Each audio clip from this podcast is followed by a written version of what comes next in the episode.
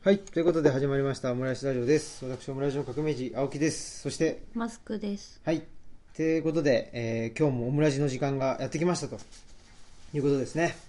あのーまあ、来週配信しますけど、もういきなり来週の話ですけどね、来週配信するのは、あの、ここの前、内田達先生の外風館で、外風館マルシェっていうのにね、我々出展並びにオムラジ公開収録をしてきたわけですけど、あのーそのオムラジ公開収録の様子を、えー来週配信しようというふうに思ってるんですけど、はい。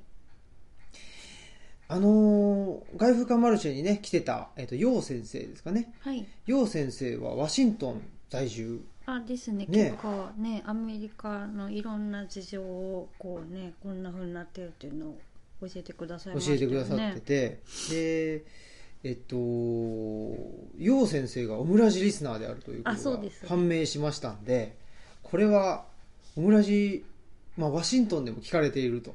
多分これがもう、なんていうんですかね、一番遠いところで聞かれてる、ね、あの、そこまで、えーオムラジは届いているぞということでしょうね。ワシントンまで届いてると。ワシントンとウィスコンシンとどっちが遠いんでしょうね。ワシントンの方が遠いんじゃないですか？東海岸で。ウィスコンシンどこにあるのかわからないという、申し訳ないですけどね。あの、昔手紙がね。あ、そうだね。あ、そうかそうか。あの、せいちゃんってね、えー白井聖子ちゃんという、本も一冊ね、出されてますけど、ウィスコンシン懇親日記だったかな？そうですね。だったかな？すいません。その通りです。ウィスコンシン渾身日記というのをね、えー書いて、今も今もウィスコンシンにいるんですかね？なんかよく分かってないのに話し始めちゃったけど、ね、まあ、ぜひ聞いてたらね、あの、また、えっ、と、お便りも欲しいですけど、はい。こんなことで、まあ、ワシントンのね、でも聞いてくれてるし、あと、パク先生も、韓国のどこかで聞いてくれているかもしれないと。いうことですんで、ね、えー東吉野からあの発信はしておりますけども、ワシントンやら、えー韓国のどこかやらですね、えーあとはまあどこか、どこで聞いてんのかっていうのをね、えーっと、知りたいんですけど、知りたいし、まあ調べようと思ったらもしかしたら調べられるかもしれないけど、ね、まあそれを調べないっていうのは我々ですけど、あの、なんかね、お便り、ほら、高田純三氏は島根かなんかでしょ、うんあと、おばさん先生は北海道だし、ね、えーっと、どこで聞いてますみたいなのももらえたりするといいですね。そうですね。うん、マッピングして。岐阜の方もいましたね。あ、そうですね。それうんお便りじゃなくて、あの実際に来てね。くださ。うんうんうんうん。そうなんですよね。まあ、そんなことで、あの、オムラジやってますということですけど、やっぱりちょっとなんか僕も自分で言うのもなんですけど、心なしか元気っていうかね、ちょっと体調があの悪かったあ時をあの超えまして、だいぶ良くなってきたかなっていう感じはしますね。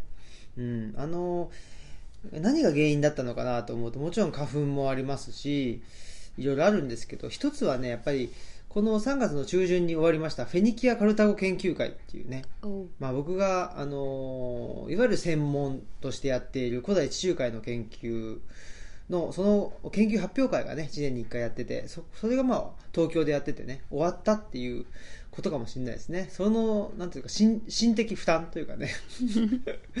まあまあまあね、あのやっぱ研究発表というと緊張しますしね。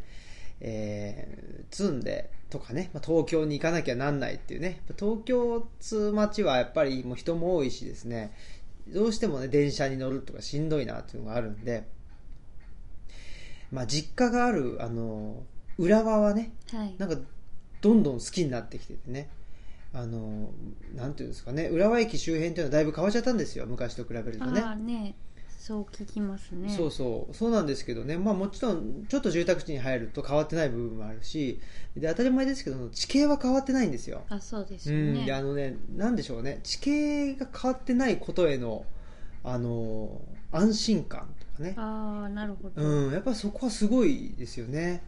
あのなんですかね、まあ、あのアスファルトであってもですねこの坂の坂の感じとかね。なんかさであのなんでしょうね。でもやっぱりうんとなんだろうな。路地が壊されてしまっててなんかそこがちょっとね、まあ、道路が拡張されていたりするとあの坂の感じは一緒であってもちょっとやっぱりあれこんなに道路広くなかったとかね思うとやっぱしあの見通しが良くなっちゃったりしてて道路のね。そうするとなんかちょっとやっぱ風景違うなとかね思ったりもしてちょっとあ昔と違うなということもありつつでもやっぱりね坂っていうのは坂大きいですね。ああうん、なんかね坂を下る登るっていうのはやっぱり体に染みついているというかですね。そこは、ま、あの覚えているなという感じしますね。うん。うん。でも確かにどういう風景を見てその育ったかとか、まあ、どういう地形のもとで育ったかってすごい大人になってからも影響あるよねっていう話を、うん。この間あのトンガ坂文庫さんではい。公開収録した後の懇親会で話しましたね、あの三木浦でマドロスっていうカフェをされてるうん。ミキさんといううん。方とやっぱり海を見て育ったから海があってある程度視界が開ける方が安心するっておっしゃってました。うん。ねやっぱし何ですかねあのー懐かしさみたいなうん。もので安心とすごく結びついているような気がしてて。で僕はやっぱしなんかねこの懐かしい感じっていうのを求めていろいろやってるなっていうのは思いますね。うん。なんか自分のなんていうんですかね価値基準で A か B か A か B かというかな価値基準でなんだろうなあの何を求めてるんだろうと思った時にやっぱりちょうど良さっていうのを求めててでそのちょうど良さって何かなと思ったらあの懐かしさ安心っていうのね。それをなんか求めて、えーいろんな映画とかね音楽とかあこれ好きだなとかね思ったりしているという感じはしていますんでやっぱりね、あの無意識的に何でしょうね、あの刷り込まれたものですよね。なんかその文化的な環境もそうだしね自然環境もそうだし。やっぱりそういうのっていうのはやっぱしすごくあの大きな影響ありますよね。あのでねいつだっけな？それこそ一昨日かな？あ違う昨日だ。昨日、えっと、奈良教育大学にえっと玉村先生というですねあの障害のある方のその特別支援教育の研究をなさっている人のところを、まあ、訪ねましてですね。ですごく面白い先生だったんですけどで、ね、なんかその先生の、まあ、関係があってその鉄オタ？鉄道オタクのあの少年少女たちの研究発表会っていうのに行ってきたんですよ。おうそうそう。ほんでなんか鉄道のことなんて分かんないから分かんないし全然あんま興味ないんでどうかなと思ってたんですけど、まあ、結論から言うとめちゃくちゃ面白かったっていうのがあってへでその一つがね、まあ、全体としてあのやっぱりものすごい面白かったんですよ。で、まあ、なぜ面白いかというと本人たちが本当に好きでね、うん。うん、もうなんかどう見られてるとかそういうことじゃなくてもう本当に好きなものを知ってくださいっていう感じでやってるっていうんでもう目が輝いてたしね。ああいうのを見ると別にその内容云々に限らずやっぱいいなというかねすごくあの魅力的にあの映るし。生命力が高まってた？そう生命力がね高まってる感じがしましたね。でもう一個はあのなんかねなんていうんですかあの駅のホームで流れる音楽って全然あの意識的に聴いてなかったんだけどそれが流れるとあ懐かしいなっていうね。うん気がしたりして、うん、JR 東京駅のなんか音楽とかね。あとは近鉄のなんか特急で、えーと大阪難波行きに乗って大阪ナンバーの手前でかかる音楽とかね。なんかそういうのが流れてて懐かしいなっていうのがね。懐かしいっていうかな。なんかやっぱり無意識だけど聞こえてくるとなんかねあの落ち着く音楽っていうのがあってそれもよ良かったなと思いましたこんなことで、えっ、と、先日ですね、尾鷲の、まあ、さっきもちょっとだけ話出ましたけど、尾鷲の、あ三重県尾鷲市のね、久喜町のトンガ坂文庫さんでのあイベントですね、生命力を高める学びの場というのを先週配信したんですかね。そうですね。っていうんで、まあ、それは配信文を聞いていただけたらいいと思うんですけどね、えっ、と、飯田疾平の豊田さんと、ね、えー、店番の、店番って言っけ？店番っていう、ね。はい、店番の本沢さん。本沢 P がね、まあ、出てくれて。やっぱりお二人ともすごく話すのが上手でね、本当にね、うん、助かりましたねなんかね。そうですね。あの全然なんか、うん、あのなんか特に打ち合わせをしてなかったでしょ？うんどうしようっていう場面は一切なくなくね。楽しく。うん。もうありましたしその前半でねあのオンエアしてない前半で生命力って何でしょうっていう話をねまあその来てくれた人たちとし一緒にしててで一人一人意見聞いてたんですよね。そしたらもうみんななんかそれぞれのあの意見っていうか考えがあってでそれを言ってくれたっていうのがあったんでなんかすすごいとこだなと思いましたね。ね。うん、めちゃくちゃなんだろうぶ文化文化度高いっていうか。文化度高いって思いましたねだって本当ね突然みんななんかなんかやるんだよねみたいな感じで来て、うん。でなんか生命力って何だと思いますかっていきなり聞かれてそれに対して自分はこう思うというふうになんかスッと答えてくれて。うん。私はちょっとよくわからないですという人が一人もいなかったですよね。ねでなんか自分たちのその生活実感の中であの本当に等身大で感じたことを言ってくれたっていう感じうん。がしました、ね。本当すごかったですね。ね。うん、自分の言葉を持っている人たちがねね。あれだけ集まってくれて。友坂さんっていう場所がだからすごいなって思いました。そうですね。いやー。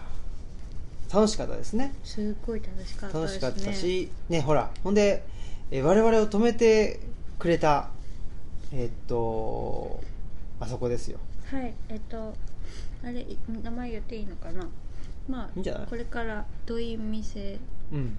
亭だったかな？うんうん。どういう店でっていうの？みたいです。あそうなんや。うん。店って多分あの中店とかの店なんじゃないかなってあー聞くの忘れちゃったんですけどうんうん。木島さんに。ねまあとにかくすごいなんつうのあれ？豪邸？そうですね。洋豪館邸っていうのとなんか何なんだろうか。何なんだろうか。むねあのなんだ洋館の,、あのた部分と、うん。こう和和風建築というか、がこうドッキング、てねそうしてるような、ほんでもうだからあれですよ、なんか金田一少年の事件簿でなんか事件が起こりそうなああいう洋館の部分とあの大きな和室がねくっついてるっていう感じじゃないですか。廊下めっちゃ長い。長いしえっ、となんていうの？あの丸窓があありましたね。だからなんだか本当に思い出のマーニーとかね、江戸川乱歩とか星尾早苗さんとかに出てきそうな、うん。ね洋館でしたね。ねえ。すごかったですね、まあ、ねそこにね止めていただいて。二人でとも泊まってねねいましたね。ちょっとねひどくて持て余してしまったというかねなんていうのもうあの身の丈に合わずっていう感じでねもう本当に恐縮しますみたいなね。ね楽しかったです。いやもちろんもちろん、うん。すごかったですね。ああいうね建物があるその、えっと尾鷲うん。いいいいなっていうふうにはね本当にね。思いましたしね。なんかやっぱ尾鷲に行くたびにアーサー・ランサムの「秘密の海」とか、うん。こう思い出の間に思い出してたんですけどやっぱりあったそういうお屋敷がみたいなね。ねえ。ちょっと感動しました、うん。英文学の先生のお屋敷？であの何代目かの当主さんがが英文学の先生だったっていうことで。ね。ね素晴らしいと。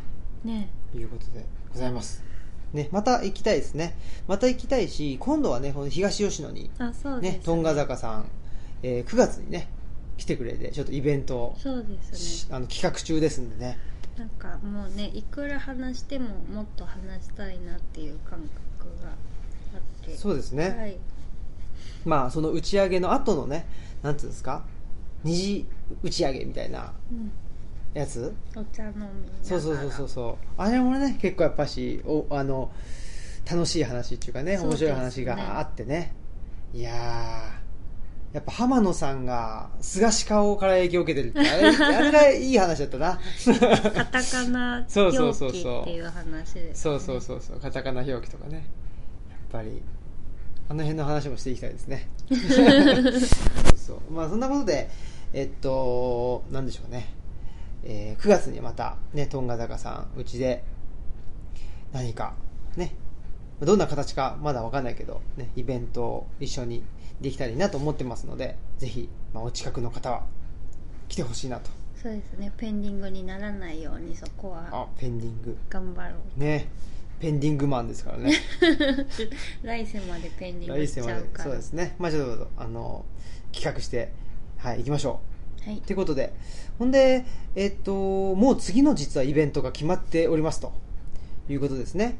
えールッチャ第3号、まあ、観光記念トークということで、答えのない時代と場所というテーマです。ね。で、ゲスト、高島祐介さんです。建築家ののね、えー外風館を作った高島さんと、えっと、まあ、僕が対談するということで、まあ、高島さんはね、このルッチャ第3号っていう今、絶賛製本中。製本中。絶賛製本中で、まあ、い今だとねうルチャリブロには何冊かあると。あとトンガ坂トンガ坂文庫さんにも何冊冊かあると。いう感じでまだネットにね出せてないんでちょっと申し訳ないんですけどまあ今週ぐらいにはねちょっとネットでもきちっと売れるようにしないと。とか各書店さんとかにも。そうですね徐々にね。とは思っております。はい。ちょっとねこの土日もいあのバタバタしててね製本進んでおりません。申し訳ないと。いうことなんですけど、まあ、このルッチャ第3号にね、えー、鴻島さんとの対談、えー生命力を高める場っていうのが載ってますと。いうことで、えーとまあ、ここからねさっきのトンガ坂さんの生命力を高める学びの場っていうのはこのねえー鴻島さんとの生命力を高める場というところから、まあ、来ていると。いうことなんですが、えっとまあ、鴻島さんとのこれも、えっと、多分土着人類学研究会っていう枠でねやってたのかな？と思います。そうですかうん。ね、そうそう、で今年はねなんかちょっと今思いついたんですけどなんか答えのない時代となんとかみたいな感じで土着人類学研究会もまあね毎月ではないですけどぼちぼちねやっていけたらいいかしらというふうに思っております。ぜひえっと来ていただきたいというふうに思いますねほんでこのほらフライヤーですけどね、まあ、いつものあのタナトスさんにデザイン。デザインしていただいて。でこのなんていうの素材？素材はこれねマスクさんの刺繍が素材ですね。そうですね。表面は刺繍をスキャンしたものが使ってもらってて、うんうん。裏面のイラストはタナトスさん書き下ろしのものですね。ねえ。これはどんな刺繍なんですか？ちょっと解説を。うん、これは、えっと、もうちょっとあの現物はお嫁に行ってしまってて、うん。ペンケースに、えー刺繍したものの拡はいは大なんですけれど、まあ、真ん中に街があって、うん。で手前に木々があって動物たちが遊んでるみたいな刺繍をしまして、まあ、その一部ですね。お家なんで鴻島さんにぴったりかなって思って館長が膝に来ました。かぼちゃんが来ましたね、ね。うん、そういう刺繍ですね。はい。ということでまあ鴻島さんが建築家っていうことでね。お家。お家。をイメージしてね。えーイメージしたフライヤーであると。はい。ですね、まあフライヤーもあそうですね。あのルッチャをネットで売り出した売り出して買ってくれたらフライヤーつけますんで。やったはいまだ売ってないんですけどね。早く売れという。4月14 14日過ぎだから。ちゃったら意味ないんまあまあいいっすよ。ほん本当？いいっすよっていうかそれはあれだけど。ねほらあのフライヤーも欲しいよという人もねいるかもしれないから。でもとりあえず4月14日にあのお客さんをねね。来てもらわないといもけちろんもちろないんでん、うん、ちょっともうねまあこれ収録時点ではまだ3月ですけどもう4月1日ねもうすぐですし。そうです。ねえ。あだからほら新元号まだ決まってないんですよこの収録時点では。あ本当わかんないんだ。ね。明なんかもうしゃらくさいこと言ってましたからねあいつが。あのボンボンが。どうしようもないですねあいつはまあだからでももう配信した日日だともう分かってるんで。そうだね。うんまあ、新元号に触れるのはえーっといつでしょうね。再来週もうん再来週じゃないわ。来週外風館マルシェの音声だしね。ちょっと先になりますけど。はい。うん。ね。えということでございます。はい。まあね頑張って 頑張っていきましょうというか、何が頑張っていくのかよくわかんないけど、ね、まあ、新年度に向けてですね、えー、元気にやっていきたいというふうに思っております。はい。はい、そんなことで、じゃあ次のコーナーに行きましょう。はい答えのない時代と答えのない場所答えのない場所答えのない場所答えのない場所はい、言わん言わんしております。答えのない時代と場所。場所いいですね。場所っていうのがいいですね。こんなことで、あの、えっと、なんかね、まあ、ルせっかくルチャリブロから配信してるし、なんか、ちょっと本の紹介でもしようかな、なんつってね、えー思ったりも、たまに、たまに思ったりしてますし、そんな毎週毎週、たくさん本本読めてなあのませんので、えーたまに紹介できたらなと思ってるんですけど、あのですね、これ結構硬い本なんですけど、あのーご紹介したいと思います。竹端博さんというですね、研究者の方なんですけど、はいあの社会福祉のねことを研究なさってる方なんですけどこの方がですねえーっとね2012年に出された本ですね。ちょっと前になりますけど「えーっと枠組み外しの旅」という。はい。えー草書なんですよこれ「魂の脱植民地化」っうんていう。あその本か。そうなんです。はいのこの本をぜひねご紹介したいなというふうに思ってまして、まあ、これ枠組み外しっていうのは何かというとこのどうしても人間ね、えーそのなんていうの社会的な地位とかですね、えー、と組織の中でのあの役割とかあーあとはまあお父さんお母さんとかね旦那さん妻とかどうしてもそういうまあ枠組みにとらわれがちであると。うんでやっぱし、えっと特にその福祉ってことを考えるとその枠組みにとらわれてしまうと例えば支援と支援する側と支援される側とかねそうするとどうしてもそこに、まあ、支配的な関係が生まれてきてしまったりとか本当の意味で、えー福祉っていうのが、まあ、実現できないし自分も何よりつまんないっていうねことを、まあ、竹俣さんはこの本で言っててでこの本の中に出てくるのは、まあ、あの内田達先生とかですね、えー内山隆さんとかね、はい。えーあとは安富歩さんかなはい。とかまあ我々が我々というか、まあ、特に僕が好きな人たちがたくさん出てきますし竹俣さんそもそも内田先生の本を読んで合気道を始めたっていうことみたいなのでねもうすごいなんていうのかなよくわかることをおっしゃってるんですけどね、まあ、この枠組みってなかなかね、えー外れないもんというか自分じゃ認識できない自分がどういう枠組みにはまってしまっていて自分の考え方の枠ってどんなもんなのかっていうのってなかなか自分だとね認識できないもんででそれを、まあ、魂の植民地化っていうふうに言ってたりするんですよね。でこれ竹端さんが言ってるというよりもこの草書のね、えーを作った研究者の方が言ってるみたいなんですけど、どうしてもなんていうのかなさっきのえっと育った文化的環境自然環境っていう話もそうですけどどうしてもほら育った家族の中で、うん。とまあ、特に家族の当たり前って自分にとっての当たり前じゃないですか、そうですね、うん、だからそこって結構一僕はすごく強い枠組みとして作用するなとも思ってますしなんかその時なんていうのかな。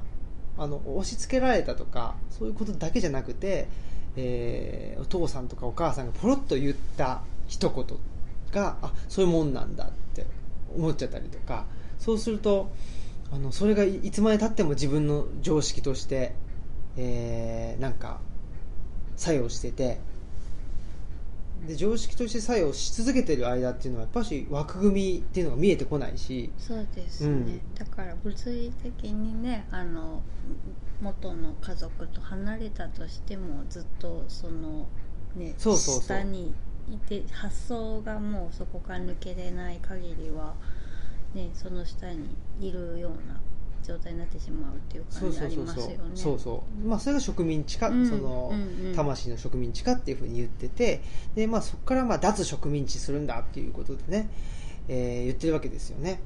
で、まあ、それを脱植民地化っていうのは、まあ、個性化って言ってて、まあ、自分の個性っていうので枠組みをどんどん外していきましょうっていうねことを言ってるんですよね。だからまあ非常に面白い本だなと思ってたんですけど、ね、さっき言ったそのフェニキア・カルタゴ研究会とかね僕の場合ですけど、はい。そうするとほら研究者みたいな歴史の研究者とかいう、まあ、枠組みだったりそういうものがあるわけじゃないですか。で、えっとまあ、僕なんか大学に出てで博士号を取ったりしてで大学の非常勤講師やってっていうのっていわゆる研究者になるためのステップなわけですよ、うん。で研究者になるためのステップを踏まないと研究者になれないと。いうふうにまあみんな思うわけじゃないですか。でその時の研究者って何かというと大学の教員なわけですよ。で大学の教員っていうまあ枠組みを目指してですね研究して。でその枠組みにはまるとあのー晴れて研究者に、ね、なれましたみたいな話になるわけですよ。でなんつうのかな、まあ、問題はそれを目指すことが研究者になる道であるってこれも一つの枠組みなわけですよね。だからで、まあ、僕は何の因果かですね。こうやってあのオムラジを始めたりして、ねまあ、鈴木さんと酒井さんと一緒にね始めたりしてでなんやかんやべちゃくちゃ喋ってでそれを配信なんてしてるんでこれは基本的には歴史研究者としてはですねなんか適当なこと言ってるっていうのは、うん。すごくマイナス評価だったりしてなんかあんまりね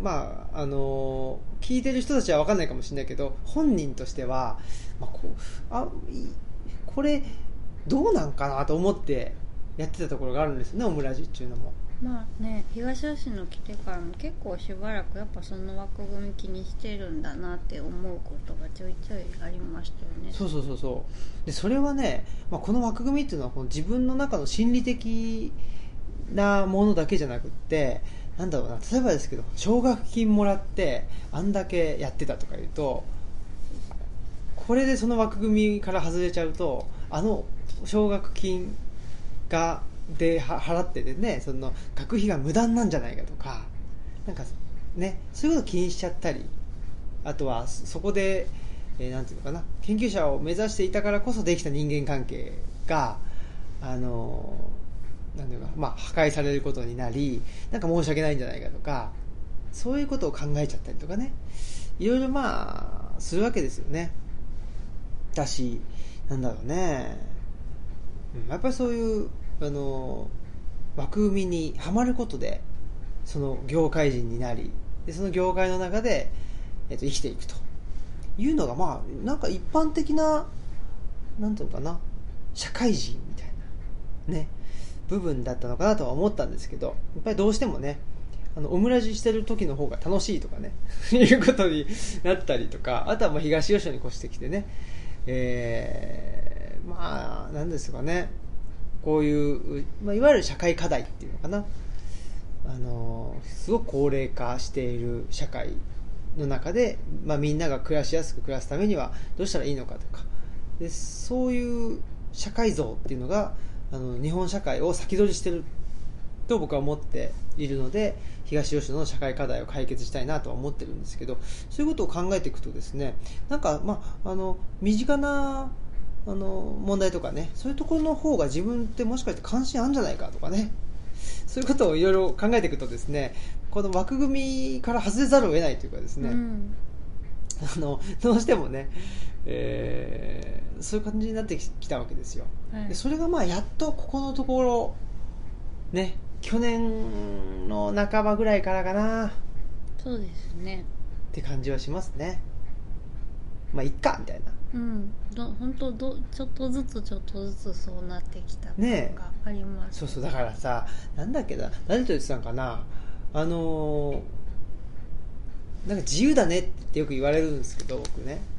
こんなに不自由なのにと本人は思ってるわけですよ。いやうねえこんなに不自由なのになんでみんな僕のこと自由と言うのかしらっていうね。そんなことも思いつつですね。まあなんでしょうね、まあ、竹俣さんもですねすごく不自由な人なんですよ。ほう。うん。で多分竹俣さんの周りの人は自由だねと思ってると思うんですよね、うん。この竹俣さんのことを、うん。だけどこれ読むとですねもうもうそんなん気にしなくていいじゃんとかね。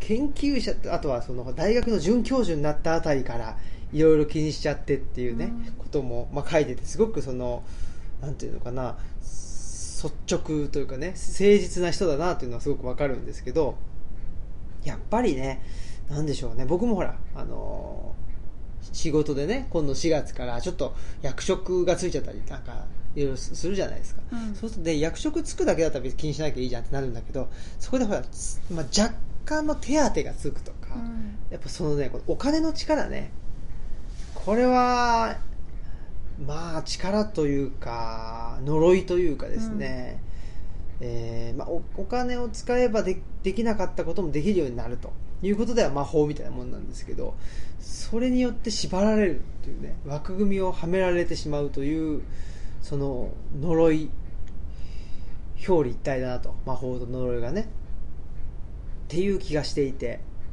気がしてるんで別にもう気にしないっていうことにしますけどね僕はね、うん、でもやっぱし、えーここまで東吉野まで引っ込んでで35歳まで、えー年齢を重ねてやっとその辺がまあいっかとかね、うん。言えるようになったかなっていうのはこれオムラジ始めて5年目ぐらいですけどおー。6年目かな？かな？ね。そのぐらいも よく分かってないんだけどまあ多分5年は過ぎてて6年？7年目 ?2014 14か。じゃないの？8年目かな？9年目？みたいなね。どんどん増えて。いくっていう。もう言っちゃうかないや20年目でみたいな。言ったもん勝ちっていうこともあるけど。まあそうなんですよね。だからまあ2014年ぐらいから始めたのかな。多分そう。多分ね。そう考えると5年5年目かな。っていう感じなんでに来てやっとっていうこともあるんでまあそれはなかなかですねでその過程ずっと配信し続けてるっていうなんか 何をしてんだろうっていう気もするけど。記録されている。記録されているというね、まあ、そんなこともですねなかなか面白いなっていうのをなんか竹俣さんのねえー本を読んでですね自分も感じたことがありますね、うん、どうですかね枠組みっていうのは、あ未だに枠組み外しを一生懸命うん、やっているなと思いますね、うん。まだまだあるんだろうなと思うしまあねいわゆるべき思考がすごい強いので、うん、何々すべきとかこうあるべきとか。うん。ベッキーと呼びましょうかね。いいですね。こ好感度は今はあんまり高くないですか？ベッキーは。ダメになっちゃった、うんわわかんないです。どうなんだろう、ね、何でしたっけ？なんだっけ？なんか不不純な不不純な乙女サンバみたいな。なんだっけ？あの人あのボーカルの人と。ちょっと待って。何でしたっけ？ちょっとなんだっけな？待ってなんだっけなんだっけ？ゲスの不純な乙女マンボウでしたっけ？違うよ。ゲスの極みでしょうあよゲスの極み。乙女？乙女、うん。ひどい名前ですねだねねえ。その逆にみたいな意味でつけたのかもしれないけど、全然逆にじゃなかったよねっていうのでねあなんか相当ネタになっちゃいまあゲスすの極みだよねと、うん。ははまあねそんなことでじゃあまあベッキーであるということですね、はい。べき思考がどうしても強いどうこうあるべきみたいなことですかね。うんと思ってるしやっぱりその自分がこうあるべきと思って自分を縛ってるから人に対してもこうあのこうするべきでしょって思っちゃうっていうかはあ、うん。うん。うん認知が歪んでますね。認知が歪んでますね。まあでもそういう人多いんじゃないですか？うんそうかもしれないね,、特に女性はこうなんか自分をよ自分で抑圧してるみたいな部分がまあそれはきっとその家族とか周りとかからのその流れでそのまんまそれが外れても自分にあのしなんだ抑圧を課してるようなところが無意識的にある気がするので。ほだからやっぱり自分も我慢してんだからあんたも我慢しなさい。うはあはあ、はあ、いいよみたいなちょっと考えになっちゃうのかなと思いますね。少なくとも自分はちょっとそう思ってる気がします。はあ。まあね。うん。そういうのありますね確かにね。なんか自分のことを後回しにして、うん。人のことを優先させてるんだからみたいなあんたもそうしなさいよってうんみねたいなね。うるせえわってねうるせえわってねうるせえわですねそれはね、ううんるせえわだしやっぱそれってちょっと百害あって一理なしというかですそうねそうそう。で自分も別にそんなことしなくていいわけで、うん。まず本当はね、うん。そうそう。なんかそもそもスタートがおかしいからなんか不条理な怒りになっちゃうんだろうなって。そうなんだよね。そういうこともねあの竹俣さん書いてましたよ、うん。この本でうん。やっぱりなんでしょうね。あのまあマイナスっていうかななんかその足りないところをまあ、同じなんか表現を見ても足りないところを指摘する人とあここいいよねみたいな。プラスの部分を指摘する人指摘っていうかな。あのでいるじゃないですか、うん。で革命児さんめっちゃプラスの方ですよね。そうね。でマイナス指摘だってしょうがないんだからね、本当そうなんだけど、ん。全然あの相手を萎縮させるだけなんだけど。う、んだから革命児さんは人を信じてるけど期待してないっていう。う んそうね期待なしっていう。うんだからすごいいいですよね。そう。いやだから楽だと思います。一緒にいる人は。そうですかね。いやいやわかんないですよ。楽じゃないっていうほらあれもあるじゃないですか。なんかほらななんていうの？あの鏡のようにああそっか、うんうん。まあそのっていうねあの自分のあれ認知の歪みが映っちゃうから そうそうそうそう。認知の歪みを映し出す鏡という。怖え。小やいっす。こ小やいですね。これは小やいな。怖いね。ね。まあ、ということで、まあ、ほ褒められたところでねいい気になってあの次のコーナー行きましょう。はい。はい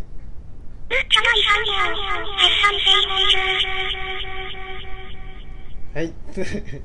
言わん言わん。やっぱりもう安定の安定の揺らぎっていうことでね。いいですね。はい。そんなことで、えーとまあ、お便りがね来ておりますということでじゃあご紹介しましょはい、うはい。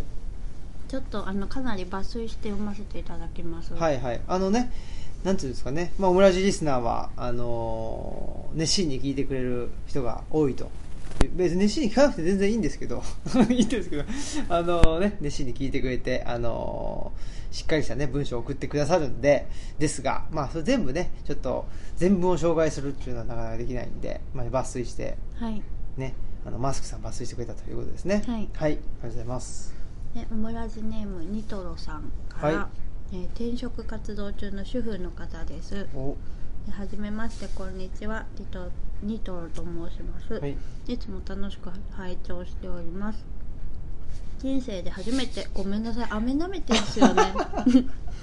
不真面いやいやいいんじゃないですか。目喉が痛くて。そうだね。仕方ないわ。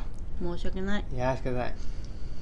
人生で初めてラジオにお便りを出しましあたらすごいね。1年ほど前から聞いてくれてるみたいです。そんなにやばいですね。でえー、やとばいですね前回の山村夫婦砲弾で青木さんがおっしゃっていた女性はなぜ他人同士の関係性に興味を持つのかということを自分なりに考察してみました。女性は組織を存続させるため本能的に他人同士自分も含めての関係を気にする生き物だと思いますできれば組織が安定するために各人同士が仲が悪いことが好ましいのでそういう関係性に喜びを覚える共感力を備えている気がします。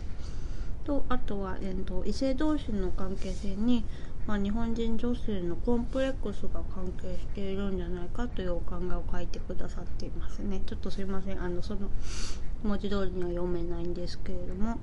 で最後にものすごく飛躍した考察ですね。誰にでも当てはまるものではないと思います。長文で失礼いたしました。これからも楽しみにしております。おお体にお気をつけて。ということで書いてくださってまお体ね。気をつけます。ということで、すはい、はいはい。あのあれかなえっと嵐の話した時かな？そうですそうです、ね。嵐の話をなぜかしているという。本当になぜかだよ。ねしかもすげえぼんやりした申し訳ない話ですけど。あのその時に嵐好きな人ってね、まあ、例えばあのほらまゆみ P さんなんてねあの嵐が好きなわけですね。そうですよ、うん、ほんでやっぱり、まあ、まゆみ P さんがどういうとこが好きなのねその嵐のどういうとこが好きなのかわかんないけどなんかあのよく聞くのがほら嵐のメンバーの同士の人間関係というかそういうのが好きっていう話もあるじゃないですか。っていうので、まあ、こうそういうな関係性萌えみたいなものをね、えーがあるよねっていう話をしてそれって、えーなんで女性ってそういうね関係性萌えとか好きなのかなっていう話をしたんですけどよくよく考えたら別に女性だけじゃねえなっていうのをね 思ってすいませんねはしご外すようなこと言ってあれだったんですけどねやっぱ僕も、まあ、その関係性っていうかねなんつったらいいんですかね、まあ、例えばほらあのももクロちゃんとかもそうだしあとはまあ他の中でもプロレスでもね、うん。やっぱり、まあ、プロレスって関係性萌え萌えというかね。まあ、関係性で涙するとかそうそうそう。いう場面ってすごい多いですしよね。ね、やっぱその関係性で、なんていうのかな、この人、まあ、例えばですけどね、三沢光晴と川田俊明が、みたいなこととか、やっぱり、ああ、やっぱ高校時代先輩後輩だったから、ちょっと、三沢のエルボーきついよねとかね、なんかそういう話とか、やっぱり、まあ、それも一種の関係性萌えなのかなっていう気もするし、だ男女問わず割とプロレス好きな人って関係性をこう追っているような気がしますね。そうだよね。あとほら、マスクさんとか相関図好きじゃないですか。好きです。あれ関係性でしょ？そうだね。うだからあの今ドラマとかって、はい。あのオンデマンド配信で、最新話は無料で見られるんですけど昔ってそういうサービスなくて予告編だけオンデマンドで無料で見られるとかあったんですよね、その時に何が楽しかったってドラマのホームページで相関図を見て、ん。うん。あとは予告編を見て、うんあとはネットのみんなの感想を見て で把握する悲しい。そうなんや。テレビがないんでねあら、てそうだね、うちはね。でも想像するのがすごい楽しくああ、いいてですね。同僚の人にあのなんでテレビないのにあの話できるんですか？このドラマの話できるんですか？って言われてうんうんそれぐらい、あの、詳しかったということですね。そうですねその想像はもうほとんど合ってたってことですね。あまああの補ってあ、補って。はいすごいですね。やっぱり、それ人間の想像力ですよね。そうですね、うんでもうあるしうん例えばなんだろうなやっぱしその週刊プロレスとかね見てても結局昔なんて本当に今だったらね新日本プロレスワールドっていうのがあってえっとネット配信してねもう1試合目からメインイベントまでもう全部見れるわけですよ。3時間半とか。それがまああの大きな大会だけじゃなくて地方大会までね見えちゃうとかしてるわけですけど結構なプロレスって地方大会であの新技が出るんですよ。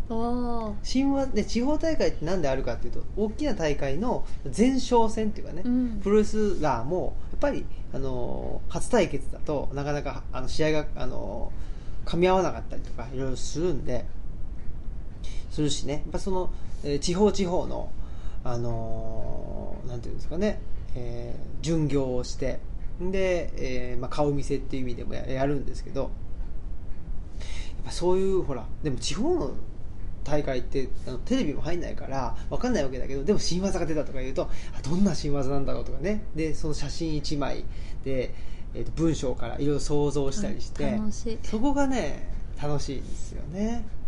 ということで何の話だったかな分かんないけど まあまあそういうことでね、えー関係性は確かに楽しいなということを思いますし関係性の背後には文脈がありですね。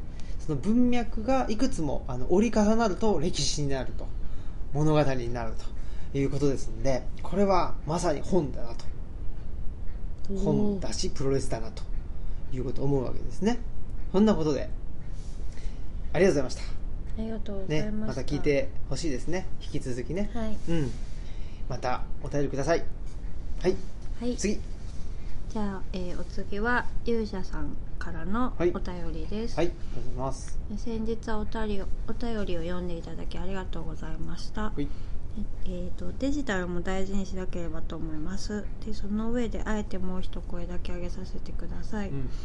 デジタル化なりテクノロジーの進歩なりというのは実は人間を劣化させていくのではないかという心配です。で一つ例を挙げてみますということで、まあ、運転の技術について挙げてくださってて、まあ、SF とかでも自動運転で出てきますけれど、まあ、ちょっともうね実現に近づいてるんじゃないかなっていうのは確かに思いますよね。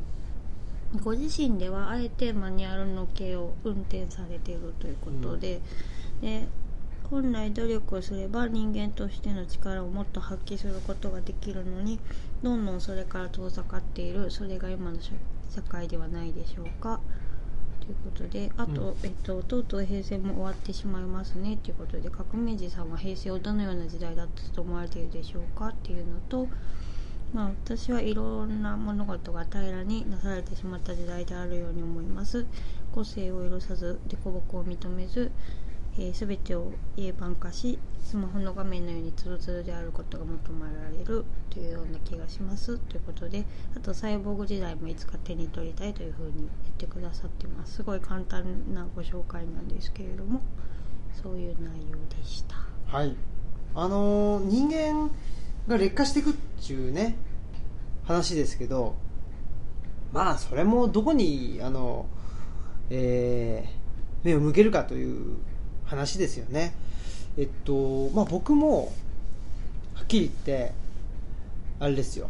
えっとジムニーの K を乗ってたじゃないですか、はいジムニーの K じゃねえわ、ジムニーはあの K か、えーマニュアルのジムニーを乗っててね。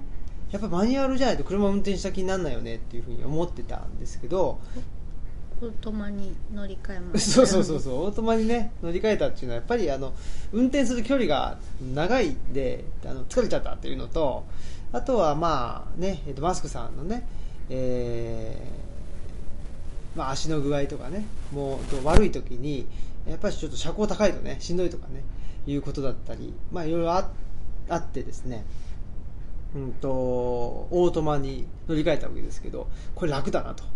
オートマ楽だなとか思って。ほんでもうあの今はですね、えっと自動運転自動運転早く来いとかね思ってるわけですけどやっぱりねあの、まあ、確かに運転技術という意味ではあの劣化するでしょうねこれはね、まあ、劣化といえば劣化なんでしょうけど、うん。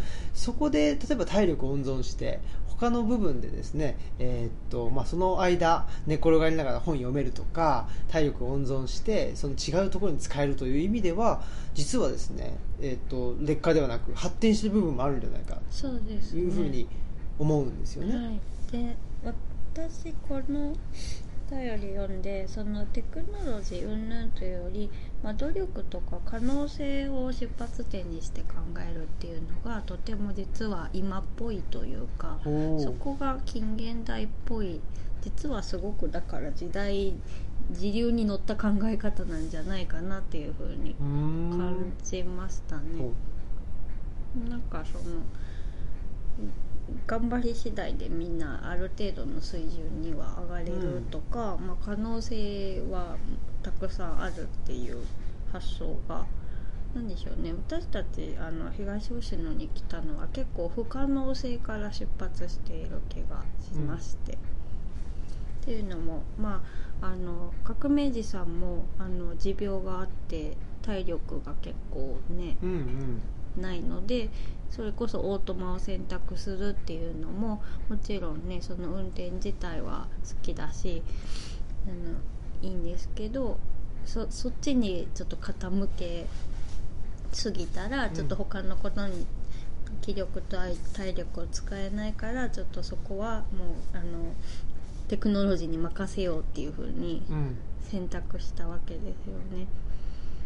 で私ももうあの足が悪くて足がもう曲がるちょっと痛いとどうしてもあんまり曲がらないっていうことがあるのでまあなんか運転とかも自動運転になったらあのいいなっていうことで、まあ、足が痛かったら多分もう座席に座るのも難しいかなっていう感じなのでうん今免許まだ持ってないんですけどこのまま自動運転時代にならないかなって思ってます ね。あとあのまあ足が悪くなくても明らかに運転に向いてない人間なのであのそこを、まあ、すごくそれこそすごく努力すれば運転ができるようになるかもしれないけどそこにあまりその労力を使いたくないっていう部分もあって。うんなんで私たちはすごい不可能性がもうあの努力ではなんとかならないレベルではっきり出ているのであの不可能性からスタートすることができたんですけれど結構あの努力をすればとか可能性があのたくさんあるっていう風な、まあ、発想にちょっとそれで疲れてしまっている部分ももしかしたらそういう人もいるのかなっていう風に、だからね、あのーまあ、今って自動運転の車っていうのはまあ少ないわけですけど、うん。オートマはねたくさんあってで外国行くとまだオートマって少なかったりするんですよ。でマニュアルがたくさんあったりね。うん。っていうのがあってでで日本やっぱり日本社会その自動化っていうのがすごく、あのーお流行ってるっていうか自動化されるっていうのがあんまり何の抵抗もなく自動化されるところがあると思っててそういう意味では確かに何ていうのかな人間じゃ人間じゃなくても良くするっていうかね。もう本当機械化していくっていう意味ではあのなんていうかな。人間の能力をね、えー劣劣化させると。いうふうにいうふうに考えることもできるかなとは思うんですけど、まあ、その分ね違う部分で人間の能力を発揮すればいいわけでね。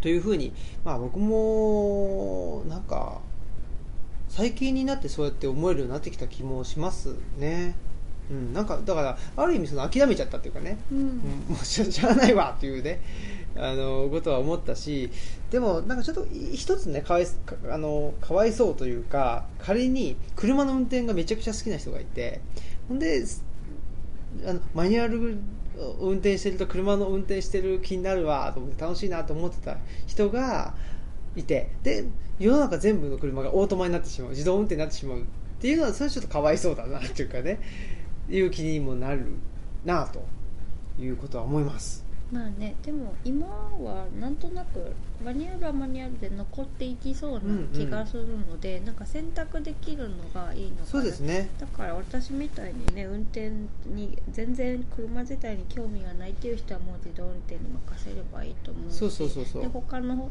方向に自分のその、ね、力を使いたいと思うし、でも車ねあのマニュアルが好きっていう場合はそっちに行けばいいしっていうので選択できるからすごいいいなっていうふうに、そうなんです。はい、思います。ねだからやっぱりね、うん。このまあね劣化する権利もあるよっていう。いう思いますし劣化することでやっぱりあの凸凹を認めるっていう部分もあると思うので。そうですね、うん。なんかどっちかというと努力っていう発想もなんか凸凹を認めてない気がしてなんか努力ししてそのみんなある程度の水準までいかないといけないっていううん。のがちょっと今っぽいような気がうんしてますね、まあでもねほら我々もやっぱ自分ができることに関してはなんかあいつできてねえとかね、うん。思いがちなんでまあ人間そんなもんかなと思いますね。はい。はい。でなんだっけ？平成？平成についてですか？はい。どうぞ。平成について。何でしたっけ？平成平成。あ平成どのような時代だったかってこと？平成あんま僕ははっきり言ってね昭和がどうとか平成がどうとかってあんまそういう年号で年号元号で考えたことないんですよね。あんまねで平成平成最後のとかねはっきり言ってどうでもいいと思ってて。でもあの90年代前半っていうのは僕は結構ねあのー90年代前半の例えば音楽とか聞くと懐かしいなと思ったりあやっぱりなんかいいいいなっていうかね思ったりしてますね。うん。そんなになんかなんだろうな平成って嫌な時代だったなとも思わないしっていうのは別に昭和がいい時代だったとも思ってないっていうのもあってね。なんでしょうね。まあただそうだね。うんだ昭和平成っていうんじゃなくて80年代90年代っていうね。年代ではなんとなくあって。うん。そういう意味ではやっぱ80 70 70年代後半から80年代前半の達郎さんの曲いいなとかね そういうのは思いますね。で90年代前半の、うんと、ポップスもいいしね。ドリカムとかなんか米米もいいし。そんなことは思いますけどあんまり平成っていうんでくくったことないんですよ。あまあ同じくですね。申し訳ない、うん。はい。はい。ですね終わり。そうなまあでも平成が終わってしまうということでね。別にまあ終わってもいいしねっていう感じでまあこの新元号ですか？もうねオンエア時には明らかになってるんでしょうけど。うん。ね。でもう元号いいんじゃねって気はしててね。あーまあ なんそれかは確かににそうかも、別にいいんじゃねっていう気はすごいしてるんですけどね。まあそうですね。あ全然ちょっとあの違うはいはい。話なんですけど、懐かしいがそのなんだろういいっていうの、いいっていう感じが、なんかそれは羨ましいっていうか素敵なことだなって思いますね。うん。いやなんかなんだろうな。何に懐かしさを感じてるのかよくわかんないですよ、うん。うん、でもだからなんていうかな。あの自分の子供時代の風景に懐かしいっていう風に感じてる部分ももちろんあるあるんだけどそのなんでしょうね。やっぱり懐かしさってあんまり具体的じゃなくてなんかやっぱ感覚なんですよね、うん。うん、でその自分がいいと思ってる感覚を懐かしいと呼んでいる、ああそっか。うん、っていうことかもしれない。そうですね、うん、自分の感覚を懐かしいと名付けているっていうことかもしれない。それはわかるかもしれない、うん。別にその日本家屋に住んでたわけじゃないけど日本家屋懐かしかったりそうそうそうそう。しますもんね。そう。だそれがちょうどいいっていう言葉だったり懐かしいっていう言葉で僕がいいなと思うものをものというかいいなと思うものとかことから受ける感覚を懐かしいちょうどいいというふうに名付けていると、うん、いうことなので本当に懐かしいか。ね。確かに。かどうかは分からないということなんですね。うん。なんと名付けようっていう気はしてますね。本当ですね。でもそうですね。別に子供時代と実はあんまり関係ないかもしれないですね。関係ないかもしれないですね。ね。うんと思ってます。だ僕は。だってね割と町の人間じゃないですか。そう考えたら。そうそう町の人間だし例えばほら僕だったらえっと60年代ねのあの昔の例えば京都駅の写真とか、ああ懐かしいな。なんでお前が懐かしいんだっていう話じゃないですか。それだけ聞いちゃったらね、うん。でそうじゃなくてあいいなっていうのをなんか懐かしいというこの感覚ね。ノスタルジーだったりなんかねあのメランコリーな部分もす少し入ってたりとかいろいろするんでしょうね。でもその要素を見つけていこうとするとまあ何か見つかるかもしれないですけどね。そうですね、うん。かもしれないしだけどもそれその要素が見つかった場合例えばですけどこの時代だからその要素が含まれているものがどんどんなんかあのあなたにおすすめみたいな感じでそういうものを売りつけてくる音楽をおすすめしてくるっていうことになるかもしれないけどかといってそれはそ多分ねそれではないんですよ。うん。っていうこの何ですかね。この要素で分析できるかもしれないんだがだがその要素を含まれてればいいかというとそうではないっていうね、うん。そうですね、うん、ここがやっぱし人間の感覚っていうことに対する対するか感覚の面白いとこかなっていうのは思ったりしますね。そうですね。うん。なんかねそれはこの竹端さんの本で、まあ、全然違うこととして書いてあったんですけどあの主体主体をどう考えるかっていうことを言ってて、うん。主体ってその人が自由に考えて自由にうんとなんか選んで選べる。それが主体であるというふうに主体っていうのを言ってる人と主体って関係性の上に成り立ってるのが主体であると。うん。だから例えば何か選ぶ時でも自分が100%自由意志によって選んでるわけじゃなくて何か関係の中において自分が選ばされている部分もあると。うん。それを認めてそれも主体だっていうふうに認められる人っていうことはやっぱり違うよねと言っててうん。どうしても関係性の主体の人の方が枠組みは外しやすいし個性化もできやすいと。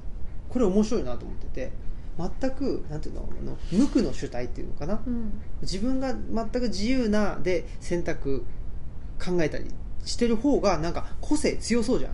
ああ全部そうですね、でも実はそうじゃなくて関係性の上に成り立っている主体の方がうんうん。個性化ししやすいというか、ね。これはなかなか面白いなっていうねことを思いました今。ね、でもなんか現実世界でその本当に何からも自由に選んでいるっていうことが起こるのかなっていうのがちょっと想像ができにくいそうそうそう。ですねでしょ？現実的に考えたらね、うん。うん。だからやっぱり要素を抽出してその僕が懐かしいと呼んでいる要素を抽出してはいって渡されてもこれは懐かしくないというふうに多分言うわけですよね。そうですね、うん、その懐かしさは関係性の上に成り立っているものであってその関係性とともにやっぱり受け取らないとそれは懐かしいことにはならないのではないかなと、うん。まあ、そうですね。でもまあそうやってある程度ピックして進めてくれるのは楽ちんだからその中でまあ自分の感覚人間の感覚でね選定するっていうのでそう。かそういう付き合い方でねいいかなっていう感じがしますね。そうなんです、そうそう。だからそれをねそれが今の時代のいいところかなとは思うんですよね。その選ぶ選択肢をある程度絞ってくれてるっていうね。でその中で選べばいいしその中になければあここにはないんだなと言って違うところを探せばいいわけであって。あの本当に雑然とバーッと何か広がってると。そこから探さなきゃいけないっていうとなかなかしんどいですから。やっぱり自分が選択肢を絞る。でその選択肢のうーん内と外っていうのを自分で認識できるようにするためにデジタル技術だったりテクノロジーっていうのを使っていくんだなというふうに思ってますね僕は。そうですね、うん。まあ、結局前回と前回もそんな話したから一緒になっちゃってあれなんですけど、でもまあそうやっぱりそう思うなっていう感じそうですね。ですよね。うんうんうん。それが本来のねテクノロジーだと思うんでね。やっぱりテクノロジーにね使われる人間になってしまうとねよくよよくないというかあんまりねつつまんなくなっちゃうかなっていう気もなんとなくしてます。そうですよね。なんか炊飯器が出始めた時もそのボタン一つでお米が炊けますっていうようなことを歌ったらそんなた炊けてたまるかって言って怒った主婦がたくさんいたっていうねうん。話とかもあるんで、うんうん、まあ、いつの時代でもそんなに実はどう使うかなのかなっていう気がします、そうでしょうね。はい、はい。まあそんなことでございますはい。ねやっぱりもう喋り始めるとずっと喋っちゃいますね。ね。1時間ぐらい1時間なんて長いなとか喋れるのかしらとか思ってるけどね、まあうん。特に内容がない話なんで。内容がないよう、内容がないようなんでどうも。ということでいきましょはい。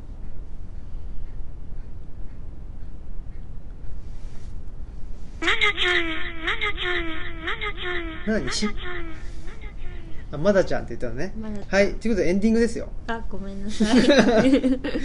まだちゃんっていうの言ってたけど。はい。メンディング行きましょう。まだちゃん。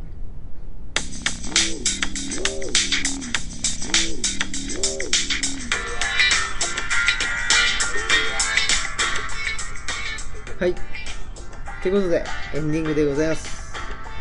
えー、もうちょっとさ下げます？はい。どんなもんなんですかね？ねとかここであの相談することでもないかもしれないけどね。なかなか全部、ね、手作業でやってるんでね我々、そんなことでですねあの、まあ、オムラジ公開収録ってなかなか僕はす好きだなというかね面白いなとは思っていたりするしますんでぜひなんかねここでオムラジ公開収録してくださいとかねいうところがあってもいいのかなとは思いますね。僕のリスペクトするあのドグマムイサンダーいう師匠はもうね、えー毎週あ毎日かな？毎日そのどっかのスーパーとか出かけて行ってね公開収録みたいな感じでやってるんでやっぱりああいうなんでしょうかね。その場その場限りっていうかもうそこに出てって、えーそこで、えーまあ、アドリブなりなんなりで反応してやるっていうのも好きですので。PDT みたいな。そうそうそうそう。TDT プロですね。うん。路上プロレスみたいなですね、ううん。そんなことでですね、えーまあ、公開収録っていうのもやりつつ、えー夫婦放談もやりつつ、ね、今年も喋り続けていくぞということです。はい。で、まあ、だからこういうこともね、あの、喋ってほしいよとかいうこともね、言ってもらったら、ね、まあ、どんな、あの、リアクションするかわかんないけどね、まあ、ぜひね、えー、お便りくださいと。そうですね。全然関係ない話で終わるかもしれないですけど。そうそうそう、もちろんそれはもう、そんなことはし,、ね、ししたことじゃないよ。ということですから、はい。そんなことで、まあ、あの、鴻島さんとのね、えっ、と、トーク、ルッチャ第3号観光記念トークですけど、4月14日日曜日、えー2時から4時までということで、あの、うちのね、ルチャリブロでやりますんで、はい。えーっと、来たいよという人は、ぜひ、あのうちのね、ルチャリブロの、えー、Facebook からかな？イベントページでイベントページでご覧ください。ご覧くださいということですね。そんなことでしょうか？はい。はい、何かお知らせありますか？そうですねそのあの鴻島さんの来るイベントの時に交通手段がないよっていう方は近鉄灰原駅まで来ていただいたらちょっと革命児さんが迎えに来てくれると思うのでそうですね。ご連絡を事前にください本当や。そうだね。まあ、もう、もう1便は全部埋まってるんですけど。まあね、第2便出しますんで。はいなことで、えー本日のオムラジのお相手は、えーオムラジの革命児青木と、マスクでしたはい。じゃあまた、来週、来週は外風館だけど、来週です。さよなら。さよなら